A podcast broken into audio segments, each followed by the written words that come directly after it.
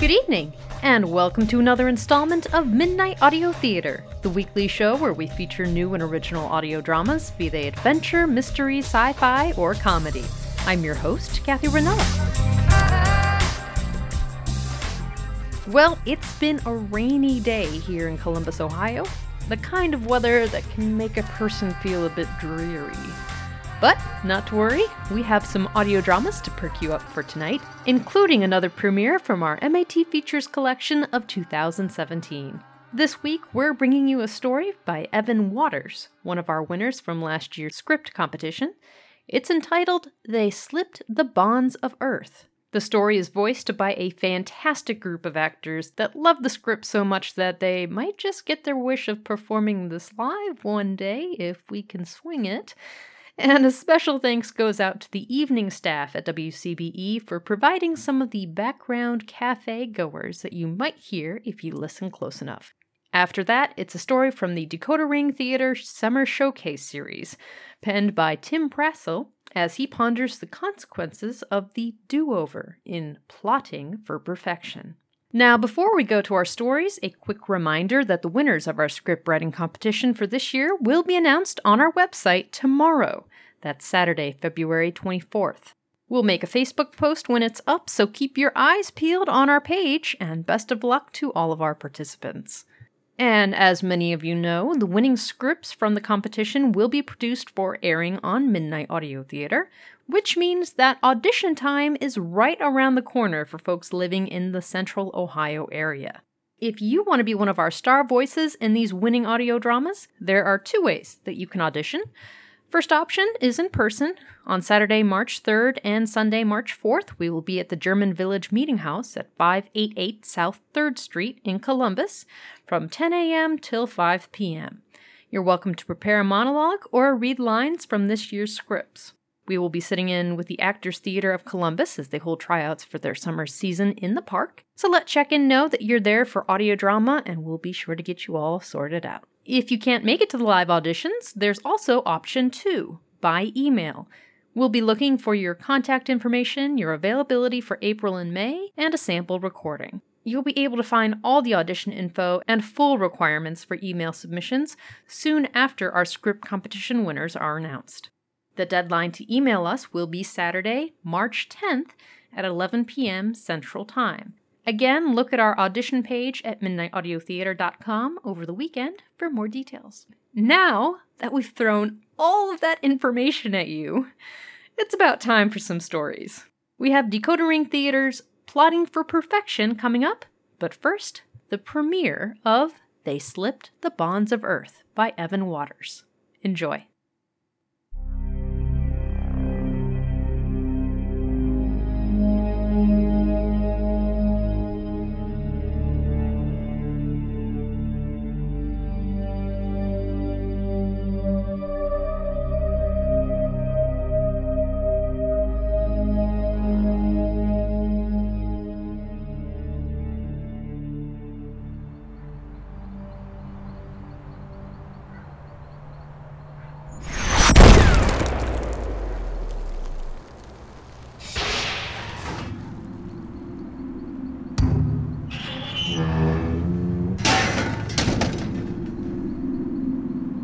Recognize this place. We're not far from the launch site. That was my mistake. Someone's bound to come. Hopefully, we won't need very much time. How's the H1? Crash didn't have any effect on it, but we won't know until we get it out of the ship. You're sure it won't work inside? No, but I want to be sure. I think we're only going to get one chance at this. Right. I'll get my tools. You get the H1 unfastened. Roger that. And if somebody does come, Don't worry. Nobody will interfere.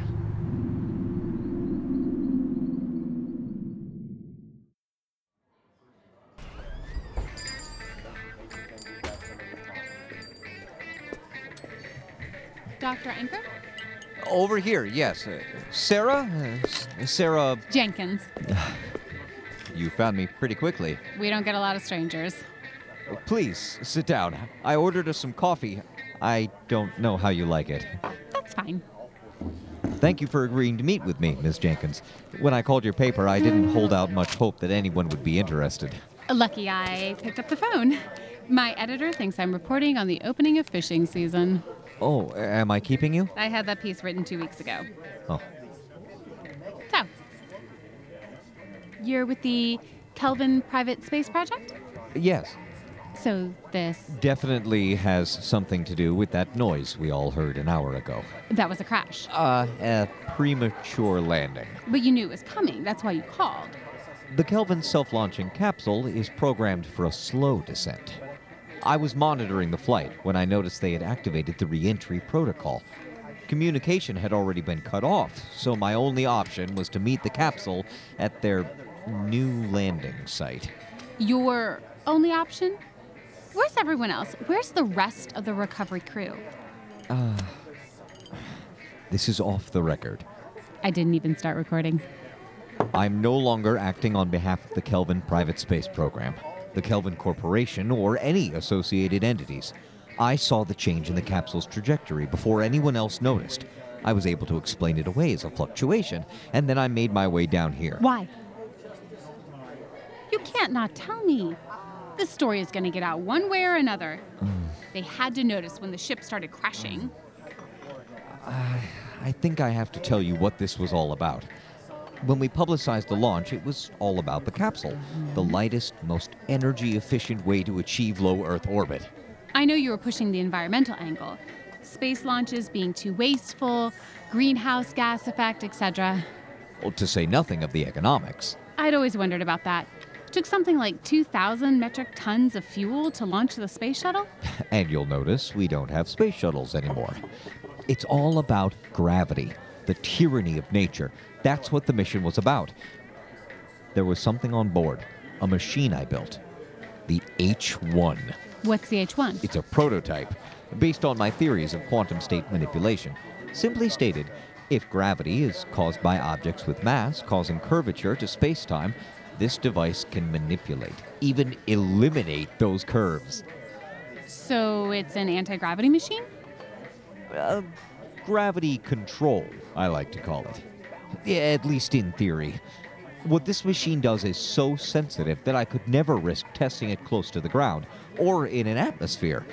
Low Earth orbit isn't truly weightless, it's more like free fall. But it is an isolated enough environment that I felt comfortable giving the H1 its first test there. Why didn't you go along?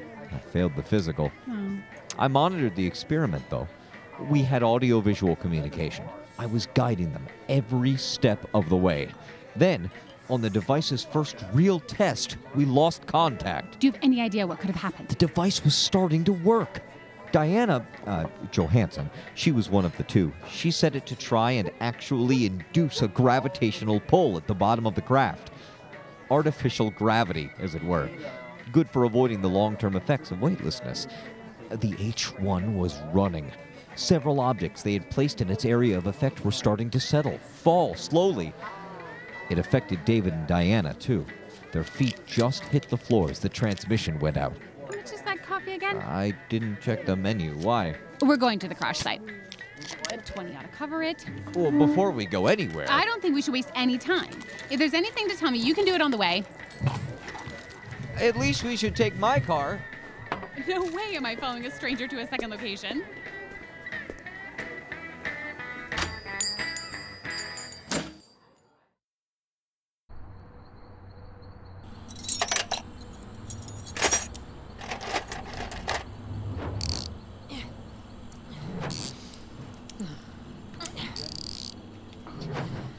Aren't you ready yet? Patience. We have to be precise. There. That takes care of the power coupling. You're sure the ship's battery will hold? Plenty of power left. Coming home early was the right decision. Well, I'll still need some time to set up the program and for the computer to process it. If we're wrong, We're not wrong. You and I both saw the same thing. I'm just saying, as a scientist, I think we need to consider all options. There isn't time. If anyone knew what we wanted to do, they wouldn't let us near this damn thing. It has to be now. It'll still take time. What's that? Someone's headed our way. Why is he running his sirens? We're the only ones here. He wants us to know he's coming. This could be a problem. You're quite right. Leave it to me.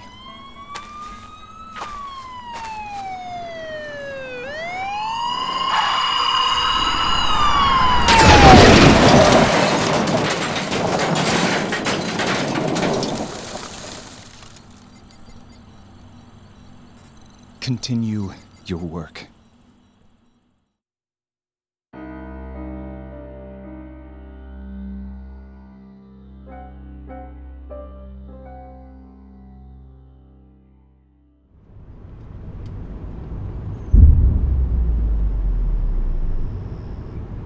Did you hear that? I think everyone in town did. Uh, no, not the explosion. Just before that. I really hope it wasn't the H1.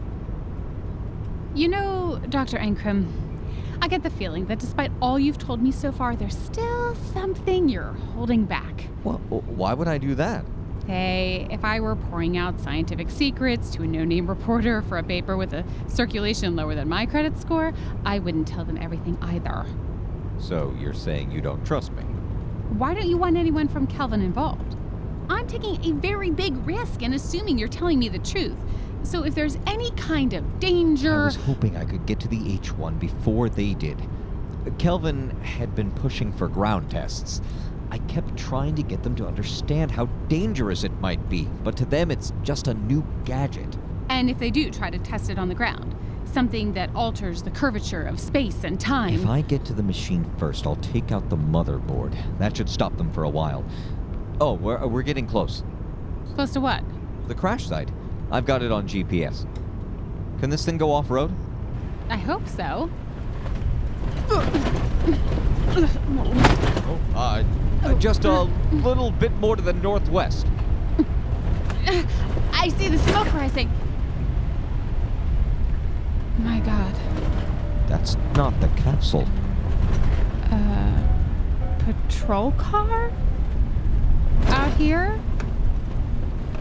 What do you think happened? We should stop here. Yeah, I think you're right.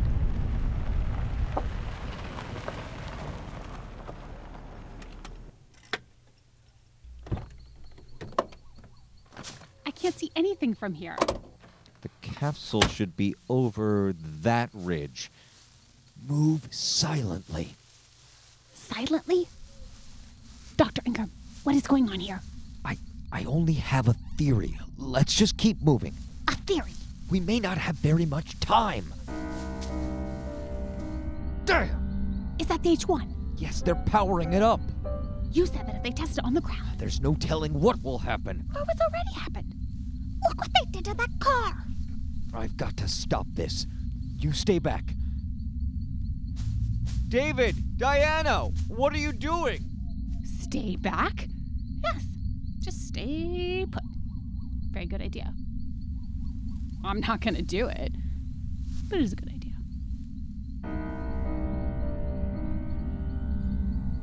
Dr. Ankrum, is that really you? Where's the rest of the rescue team? They're not coming. I haven't let them know you're back yet. I see. Very clever. What happened? Why do you have the H1 running? You know there's a reason we never tested it on the ground. Don't be afraid, Joseph. Everything is under control. We'll be ready soon. Something's not right. We're continuing the experiment. You should join us. The H1 does work, Joseph. Better than you could have imagined. It's changed us. We see things differently now. And and we can do things we couldn't do before. The patrol car. Was that. Was that you? I'm sorry if it upsets you. But things are going to change very soon. For your own safety, we must ask that neither you nor your friend interfere. I, I don't know who you're talking about. It's all right, Joseph. We can see her. We saw you coming from miles away. What are you going to do? When we used the H1 in orbit, it didn't just alter the curve of space-time. It it opened a rift between dimensions. We saw the gravitational forces of the universe and became attuned to them. You saw what I did to that car. All it took was a wave of my hand. It's it's had an unusual effect on our minds. We can perceive gravity now, almost see it around us. We've been able to work out what would happen if we used the machine on the ground. It would open the same rift on the Earth, expose everyone to what you felt. Wouldn't that be for the best? Logically, it's a superior state of being. It's power. Shouldn't everyone share in that power? Not until we know what it is, how to handle it, how to use it responsibly. This could be a power source for the entire world. Further experimentation in orbit would be useless. It has to be done here, closer to the center of the gravity well. You've both gone mad. This isn't science. You won't stop us. The process has already begun, and we could cut you down if you tried to interfere. We've taken every precaution. Please. We want you to share in this. This is your achievement more than ours. The computer's almost ready. All we have to do is repeat the experiment. Increase the local gravity by 1g over a period of one minute, and, and then we change the world. Another one? We let her out of our sight. Sarah, no! Stop! Go away! Get down, Diana! David, not again!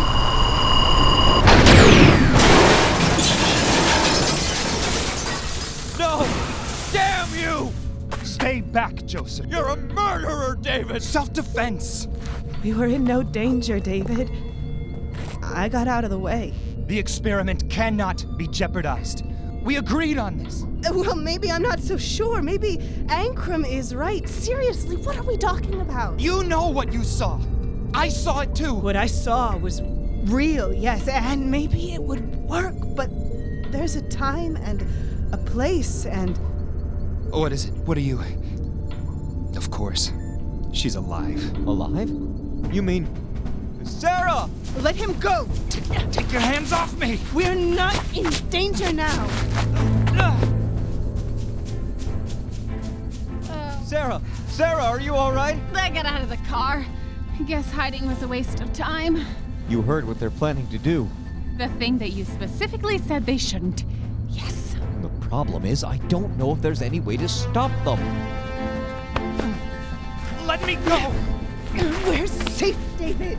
Can't you see that? There's nothing they can do to harm us. I've got to be sure. You are going mad. And maybe I am too. It won't matter now. The experiment is ready to begin. I've still got to tell the H1 to execute. No matter. Doesn't take a scientist to press a button. You wouldn't know which one.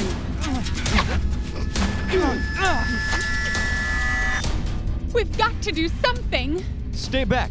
I think if I can make a run for the power supply. There. You see? It's underway. Look again. Local radius? Six meters. Program inversion? When you murdered the patrolman, I knew I needed a contingency. I set this program as a default. What will it do? It'll open a rift, as before, but it'll contain the effect to the area around the machine. And the both of us, of course. You mean we'll be pulled in? It'll self destruct. We're just going somewhere we belong. I, I don't think we fit in this world. You call me crazy when you're, you're committing suicide. Yeah. Let go of me. Maybe the experiment would have worked, but I don't think we have the right to force this onto others. It'll all be over soon.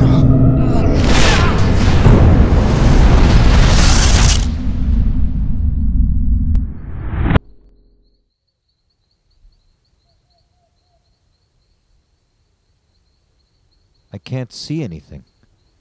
Are they? They're gone, Doctor. Along with the H1 and. Looks like part of the ship. And what about us? Are we? Oh.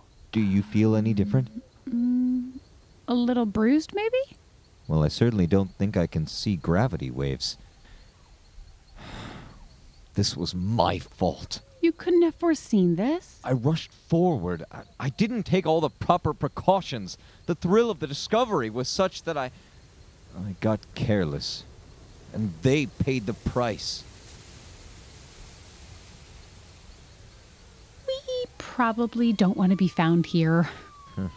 How far was it back to town? Five miles or so? There's a truck stop closer. We'll figure out the rest from there. Lead the way then. Look, Doc. Joseph. Whatever happens, I think there's something you should know. And that is? I am holding you personally responsible for the cost of that sedan. Fair enough. Mm-hmm.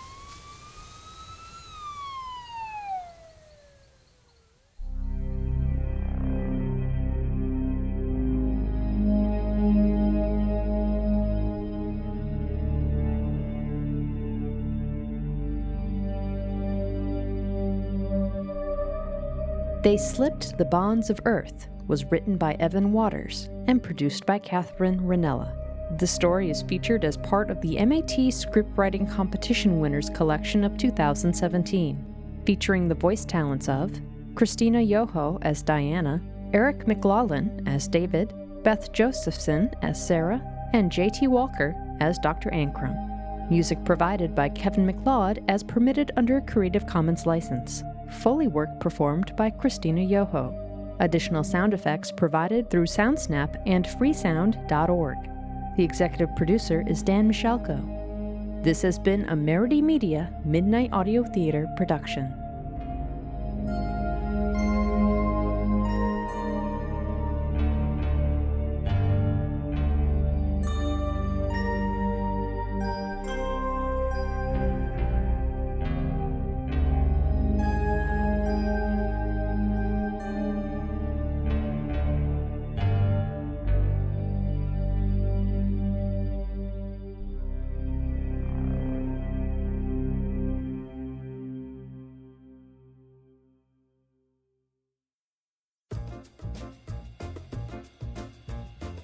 A few notes from the Decoder Ring Theater mailbag.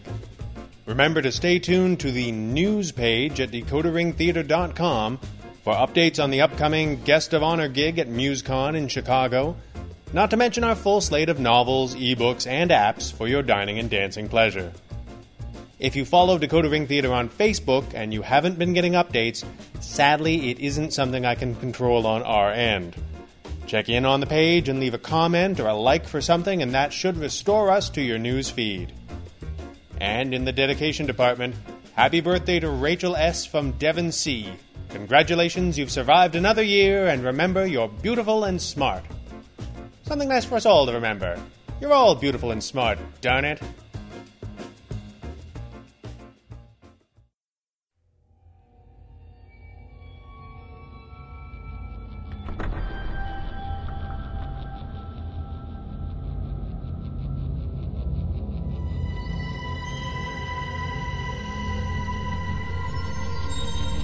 A space.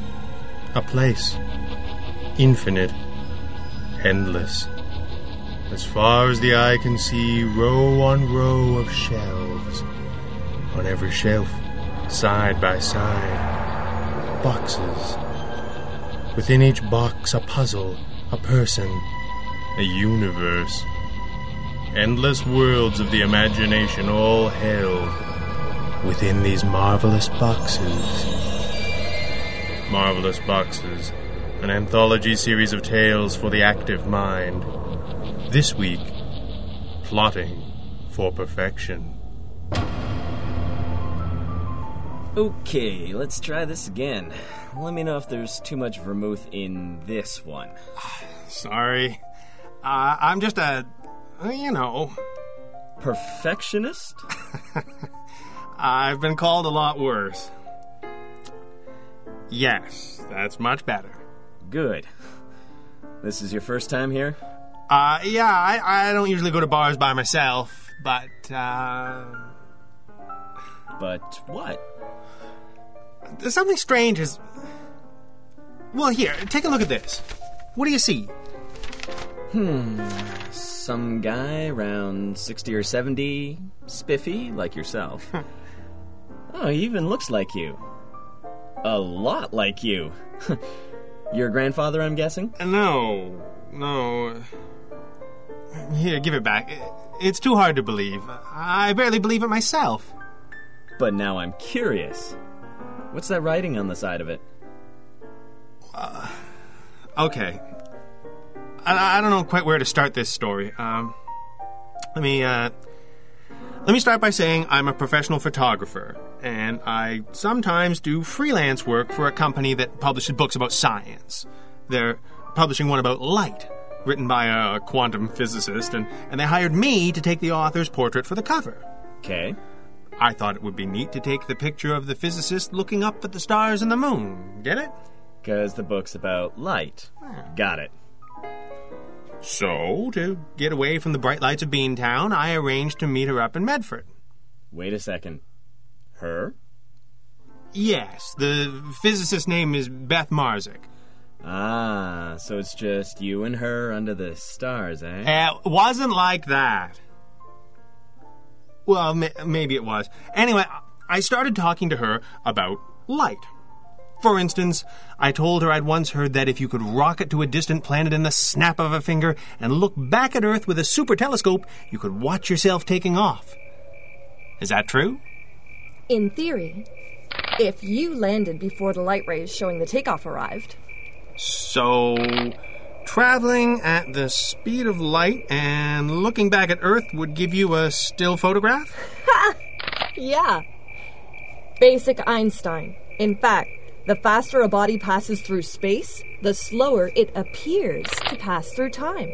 Moving at the speed of light would make the body stand still, at least relative to Earth time. On what if the body moves faster than light?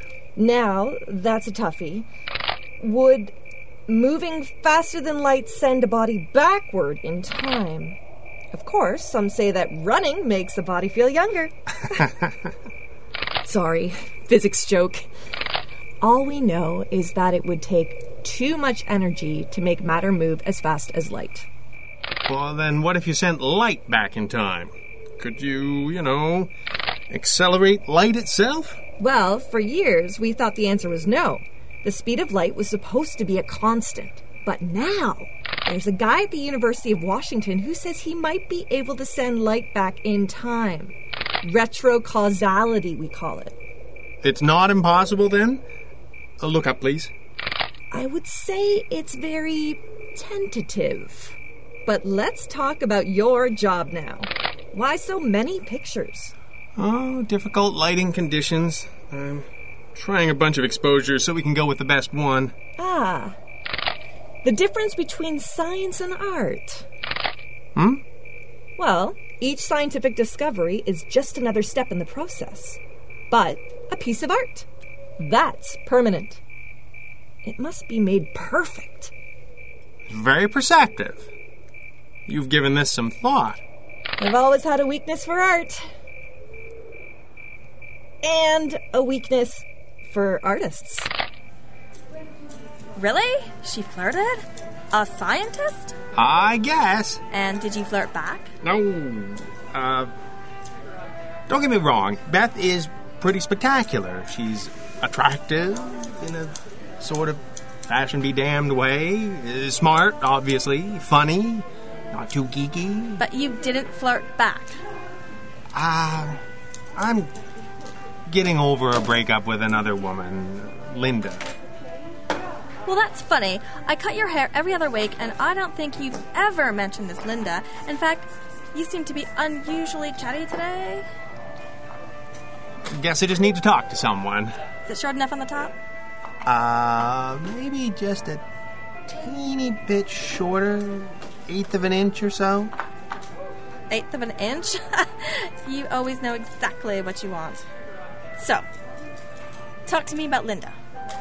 Uh, well, uh, we had a, a six month romance. Um, she'd probably call it a fling. Uh, anyway, she decided to move back to Los Angeles. There's a, a former fiance. She's gonna give it another try. Linda is mentioned in the photograph I showed you. What? You put it by the hairdryer. Oh, yeah. Oh, look at that. It's like someone put a note beside a picture, then took another picture of them both. Exactly. And read the note. Okay, wow, that's really nice handwriting. Go ahead, read it. My biggest regret is that I didn't follow Linda. how would things have been different? Instead, we married Beth. So are you telling me that. Uh, what are you telling me? After the photo shoot with Beth, I started to think about what she said. Matter can't go back in time by moving faster than light, but if light itself could be accelerated, even if only a bit, would it go back in time? If that could be done at some point in the future, we could catch that light on photo paper here in the present. So this is a picture of. Okay, it does look like you, but it's it's photoshopped, right? I set out some photo paper in my darkroom. I got a light triggered buzzer to let me know if anything happened. It didn't take long before that photograph showed up. You're serious? That's a picture of me. The future me. Me at the end of my life filled with regret. Huh. You're not the first to doubt it. Uh, go on with your story.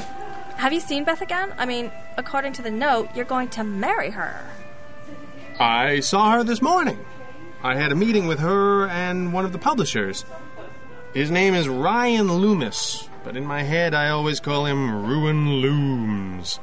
He's a hard sell when it comes to photographs. now, don't get me wrong, Brent. They're very pretty pictures, but all this mood.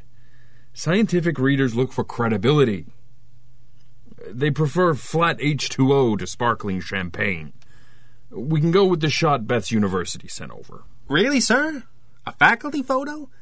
You do realize those are the real stars and moon that Beth was really looking at. I can vouch for that, Ryan. I like these pictures a lot. We wouldn't hire Brent if he didn't do good work. But Beth, this is your first book. We need to play it safe. Uh, I understand. Thank you, Brent. I'll let you go now. Charges for spec, of course. Very well. I appreciate your time. Nice to have seen you again, Dr. Marzik. Likewise. Oh, uh, Brent? Can I walk you out? You and I are done, too, aren't we, Ryan? Actually, there are a few more decisions we need to make. Oh, I'll agree to whatever you decide. It's my first book, after all. Oh, but there are several yeah, things. come on, Brent. Uh, let's go. Get some coffee. Uh, okay. Do you want the door closed, Ryan? But, Beth, there are also forms for you to. wow. That was interesting. Yeah. You know what members of the scientific community call guys like Ryan Loomis? What? Jerks! Where's the elevator in this joint? I saw a coffee place on the corner if you have the time. Uh, the uh, elevator's just up ahead here. Uh, yeah, I have time for coffee. I really do like those pictures. Could I buy them? You can have them. The publishing house pays for materials and my time. Neat! But, uh. But that's not really why I wanted to talk to you. Oh? You know, most scientists actually do prefer H2O. I'd rather have champagne, though, and real moonlight and stars. And I happen to notice that you have no wedding ring. Oh, uh. Uh. Looks like I'll be getting back together with someone, or trying to. Oh, I. I mean to say, I'm not really sure if I'm available. I see. I was just. Don't get me wrong. You're very attractive and interesting. It's fine. I I just wondered. Mm, Thank God. Here's the elevator. Let me push the. Uh, or you can. Uh, sorry. Uh, I um. This other relationship is uh, uh was really uncertain. Would you like to exchange numbers or?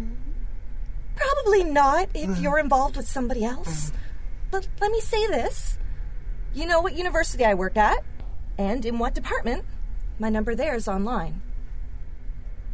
That sounds fair. Well, having coffee together should be awkward, huh? Uh, uh, would you rather we didn't? Oh, we have to now. I can't go back to Ryan's office. Did you see how rudely I left back there? Well, good. Uh, I, I have something I want to discuss with you. It involves light. It was over coffee that I gave her the idea about the light accelerator.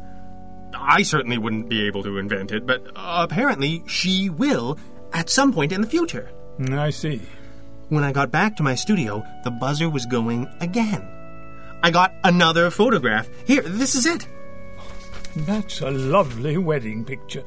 And, oh, yes, the groom certainly looks a lot like you. Me at about 40 years old. That's Linda I'm marrying. The note is longer this time. Read it.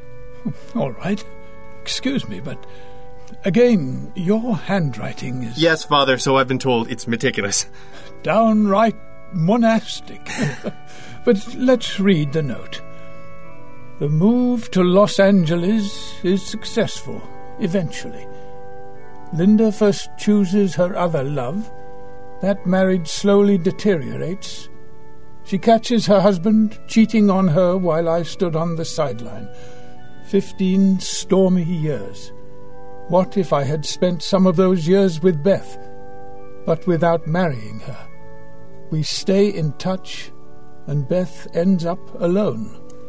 This time, the future me wants me to spend some years with Beth, then go out to California when Linda's marriage starts to fall apart. That doesn't seem very fair to Beth. I agree, but I haven't spent 15 stormy years waiting for Linda. Not yet. Father, do you believe any of this? Well, uh, I admit it would help if I knew you better. How long did you say you've been away from the church? Uh, it's been a, been a good 10 or 12 years. I apologize for that. You're hardly the first to return to the Lord when there's a crisis at hand. It gets worse, Father. A lot worse. Go on, then. W- once I got that second picture, I called Beth at the university. Somehow, I convinced her to go out with me. But then the buzzer went off again. The third photograph came with a note about how I would regret never having children. Aha. You keep trying to revise your life. You do realize that no life is perfect, right? Yeah, well, you might be trying to convince the wrong person of that. Uh, anyway, I then figured, hey, I'm still in my 20s, I can find someone else, right? So I called Beth back and left a message canceling our plans. You didn't. And the buzzer went off again. Without Beth or Linda, I end up leading a life of short term relationships and ultimate loneliness. So when Beth called back telling me to stop being a jerk and just have dinner with her, I said yes. She is a remarkable woman. Dinner that evening was spectacular, but when I got home. Another message from the future? Exactly. My time with Beth is so spectacular I wind up marrying her, but I never forget about Linda. Oh, dear. Then came messages about decisions I know nothing about, such as uh, taking the job of chief photographer at Beth's university. I started to wonder who I was, or, or rather, when was me. I needed someone to help me figure it all out. Beth seemed like a good choice, but I'd already made so many decisions that affected her fate. And is there any fate, any predestination, or any master plan at all? Free will can feel overwhelming at times. Is this when you decided to come talk to a priest? Not quite. The buzzer kept buzzing like my life was a game show, and I kept getting the answer wrong. Finally, I got a photograph of myself bent all out of shape. Here, it's. It's this one. It took me a moment to realize that it was a picture of me reflected in the bell of a tuba. I had taken a close up at a Memorial Day parade, and half my face appeared in the shot. And I see there's another note. Yes, a very scary one. My future self had decided I was looking at the wrong triangle. It wasn't about me choosing between Beth or Linda, it was about Linda choosing between me and her fiance. The message beside that picture tells all about him. There's his name, where he works, and a well drawn plan. Dare I ask about this plan? For a flawless murder. Oh, wait. There is no such thing as a flawless murder. Even if you get away with it in this life. The you... photograph in the tuba has enough details in it to prove I was in Boston on Memorial Day, not in Los Angeles. There's a for sale sign in the background, and the tuba player will be able to track him down. But I don't take this picture until next Memorial Day, see? I think so. But. But you don't want to commit that murder. That's why you came here. Because you, the present you, are not that desperate. And that's what you have to focus But I don't want to end up with regrets. Everyone has regrets. We all make decisions, and Well, I sometimes wonder about my vow of celibacy. What was I thinking? But we cope.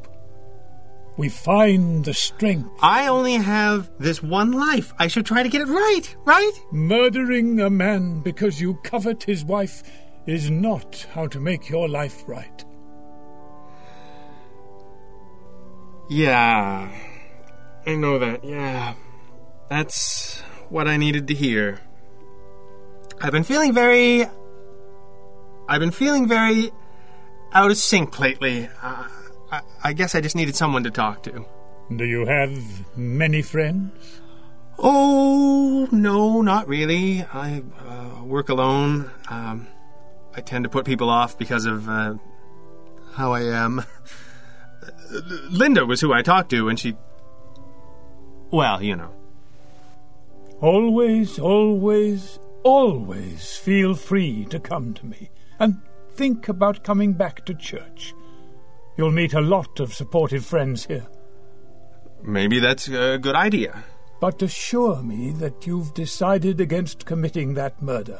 It's perhaps the most wicked sin of all. I hear what you're saying, Father. Thank you. You're very welcome. And now I have to be open and honest with you. This has been quite a conversation. And in all the excitement, I, I'm afraid I've completely forgotten your name. Oh, it's, uh, Ryan. Ryan Loomis. Well, Ryan, thank you so much for coming. Please don't forget what I've said here. I won't forget, Father. I'll do my best to, uh, you know, resist perfection. Brent? Brent, how do you feel? Where? Where are my pictures? What? Oh, you're not at home. You're in the hospital. Hospital? Why? It was your heart. Didn't I tell you to work on stress management? Didn't I tell you that? Um, how am I uh, doing? They did all they could to repair the damage. You'll be fine. I'm sure you'll be fine. You're only in your 50s. No one dies in their 50s anymore. I don't feel fine. Don't be a jerk. Tell me the truth. You'll be fine. They said it's uncertain. I could call in the nurse. They they can give you something to put you back to sleep. Oh, I get it. No. No, I don't want to sleep. Beth, I have to tell you something. I need you to hear my confession. To hear your confession? Do you need me to get a priest? No, I, I meant to say. I know you were raised Catholic. Listen, no. I tried talking about this to a priest years and years ago. I'd only lie again. I need to tell you. It's about the light accelerator. You're going to figure it out. This isn't the place to You'll get... figure it out. I know. In six years. I know this because I've gotten messages from the future. Messages to help me make things turn out right, and I did a terrible thing. I'm confused, Brent. What are you saying? The light accelerator will let me send messages back in time. I got the first one not too long after we first met. Remember? Do you remember that I said I might be getting back together with someone? Barely. I loved her a lot. We had a plan. Not not her and me. The future me and me. It was supposed to help me win her back. It's the anesthetic. You're groggy. And you had a dream. It wasn't a dream. It was shameful, sinful, wicked. She was going to marry someone else, and I went to California to stop it. You never told me about going to California. I never told anyone this part of the story. I called her fiance. I figured out a way to meet him without Linda. That's The other woman, without Linda knowing, I told him not to mention it to her.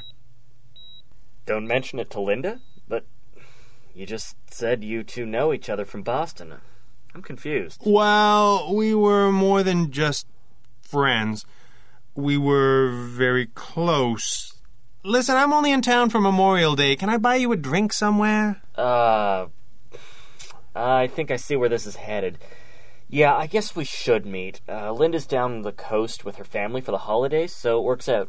I know of a Hollywood bar called The Confidant. Think you could meet me there? The Confidant? That place still there? Neighborhood's gotten pretty seedy. Uh, it's one of the few places I know out here. Okay, uh, yeah, I'll meet you at uh, 7.30, let's say. Beth, I tricked him into meeting with me. Meeting at a bar that I had chosen very carefully. But what I want to explain is that when I was with Linda, well, she wasn't the only one I was with, if you know what I mean. Yes, I think I do. And I'm very sorry, but it would be wise for you both to go see a doctor. It's perfectly curable. Still, I hope you see why I couldn't face Linda directly with this. I guess you did the right thing. I do understand why you wouldn't confess this to her. I very much appreciate it. How about another drink? Uh, why not? Bartender, another round? Yeah, monogamy is a tough row to hoe. Yeah. Wait. What do you mean? Oh, don't get me wrong. Linda is spectacular, but there are women you marry and there are women you don't marry. And I love them all. From the sound of it, that's something we both understand. This last comment made the rest easy. After we'd had a few more drinks, I invited him to look at the city lights from the top of the parking garage where the car was. A seven story garage, which was only half a block away from the bar. You know, there's not really much to see in this neighborhood. I don't have time to see much else. Maybe there's something more interesting on the alley side. No, there's nothing there. I just want to take a look. You don't have to come along. As long as I'm up here. Oh, yeah, look at this. What? What am I looking at here? Right down there. I think there's a body down there. Talk about your retro causality. What? What are you even talking about? I don't Right- see a body down there. Right below us. Lean over the rail. There you go. See it now? I still don't see a body down. Hey, what are you? Let go of my legs. This is for cheating on Linda. What are you cheating? You're the one who. I never cheated. But you would have. What the? Oh, hey, don't. Ah! Brent, this this can't be true. It's true. Then I came back to Boston. I waited. I waited before contacting Linda again. I waited because if I called too soon, hey, they might have made the connection. it was about half a year before I made the call. I had to track her down through her family because her cell phone wasn't working anymore. Hello? Hi, I'm trying to get in touch with Linda. I wonder if you can help me. May I ask who's calling? Uh, My name's Brent. I'm an old friend of hers from Boston. Oh, well. This is Linda's sister. I'm afraid I have some sad news. Linda passed away.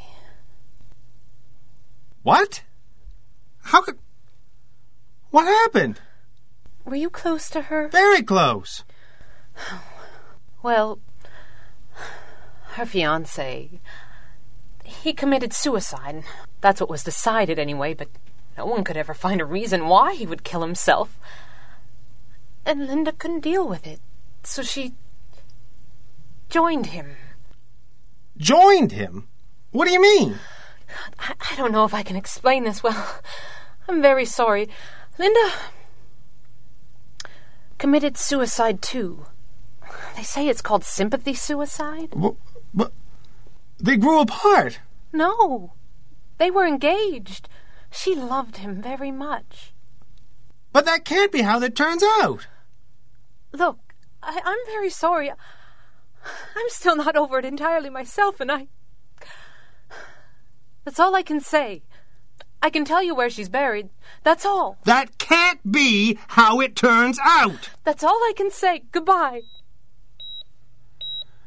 And this is why I could never marry you, Beth. You're so much better than me. This is crazy, Brent. None of this could have. Are you telling the truth? Yes. I'm telling you this because in six years, you'll be able to stop it all from ever happening. With the light accelerator. But if the light accelerator leads you to this, I can't. I'm not going to keep working on it if this is what it leads to. You have to. Just before I went to the airport, I listened for the buzzer, but it was silent. If you could send back one more message, go to my studio, you'll see how I've got it all set up. Is that why you've hung on to that place all these years? Good Lord, you are telling the truth. Send back a message telling me what happens to Linda if I murder the fiance. Check the studio. All the photos from the future are there. Sometimes I marry you, sometimes I marry Linda. You'll see. But stop me from going to the airport. Promise me. Oh, look, I promise. I loved you, Beth. But I made a mess of everything. Oh, Brent. Brent? Brent? Don't you dare dump all of this on me, then just. Brent? Do you. Are there any other secrets? Any other women you didn't marry me for? You. you jerk! It's too soon for you to die. You're all I have. Nurse? Nurse? Can I please get some help here? Please? Can someone please help me?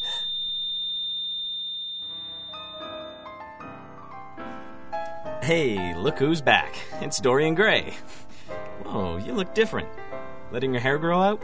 Uh, no, no. I just haven't gotten a cut lately. But you were so spiffy before. Speaking of, any more pictures of yourself from the future? Uh, just a message. But not from me.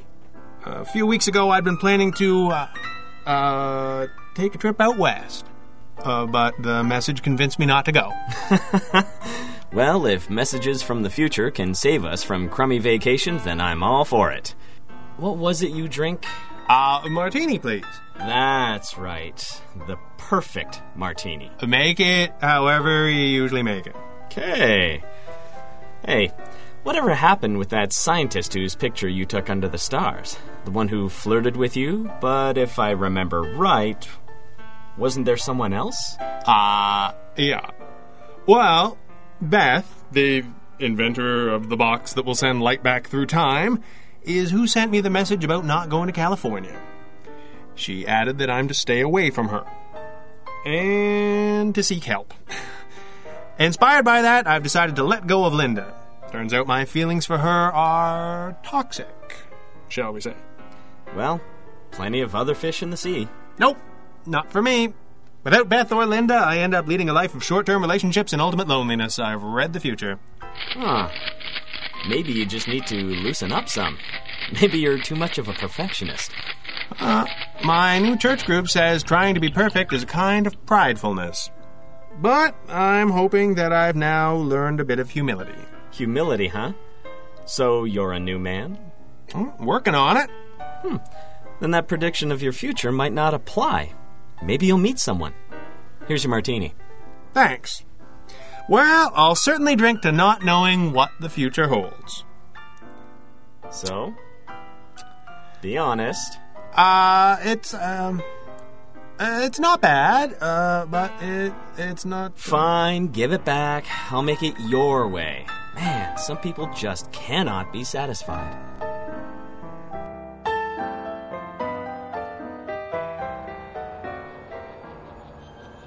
Marvelous Boxes Episode 4 Plotting for Perfection was written by Tim Prasil and directed by Greg Taylor. In the cast were Juniper Trapowski, Christopher Mott, Kevin Robinson, Clarissa Der Nederlanden, Peter Higginson, Andrea Lyons, and Greg Taylor. Join us next time as we catch up with some old friends. in another of our marvelous boxes. This episode of the Decoder Ring Theater podcast is brought to you by the mystery novel Blackjack Justice by Greg Taylor, available now in both print and Kindle editions from Amazon.com. And while you're there, complete your Tales of the Red Panda adventure novel series. That's Blackjack Justice and Tales of the Red Panda. Get your copies today. Again, you heard Plotting for Perfection, written by Tim Prasil and produced by Decoder Ring Theater. For more stories and episodes, visit decoderringtheater.com. And before that, you heard the premiere of another MAT feature from 2017, They Slipped the Bonds of Earth by Evan Waters. Congratulations again to the cast and crew of this piece for a fantastic job. And stay tuned next week for our final MAT feature from our 2017 collection. And that's all the time we have for tonight. Keep an eye out on our Facebook page and our webpage at midnightaudiotheater.com for our announcement of the script writing competition winners of 2018 and all of our audition info for the winning pieces to follow. You can also email us at midnightaudiotheater at gmail.com with any questions or comments you might have. Although we will be rushing to get all the audition materials ready this week, so it may take us a little longer to get back to you in the short term. Good luck to everyone, and thank you for tuning in tonight for another round of audio drama. We'll be back again next week, same bat time, same bat channel. I'm Kathy Ranella saying thanks for tuning in. Have a good night and stick around because the BBC World News is coming up next.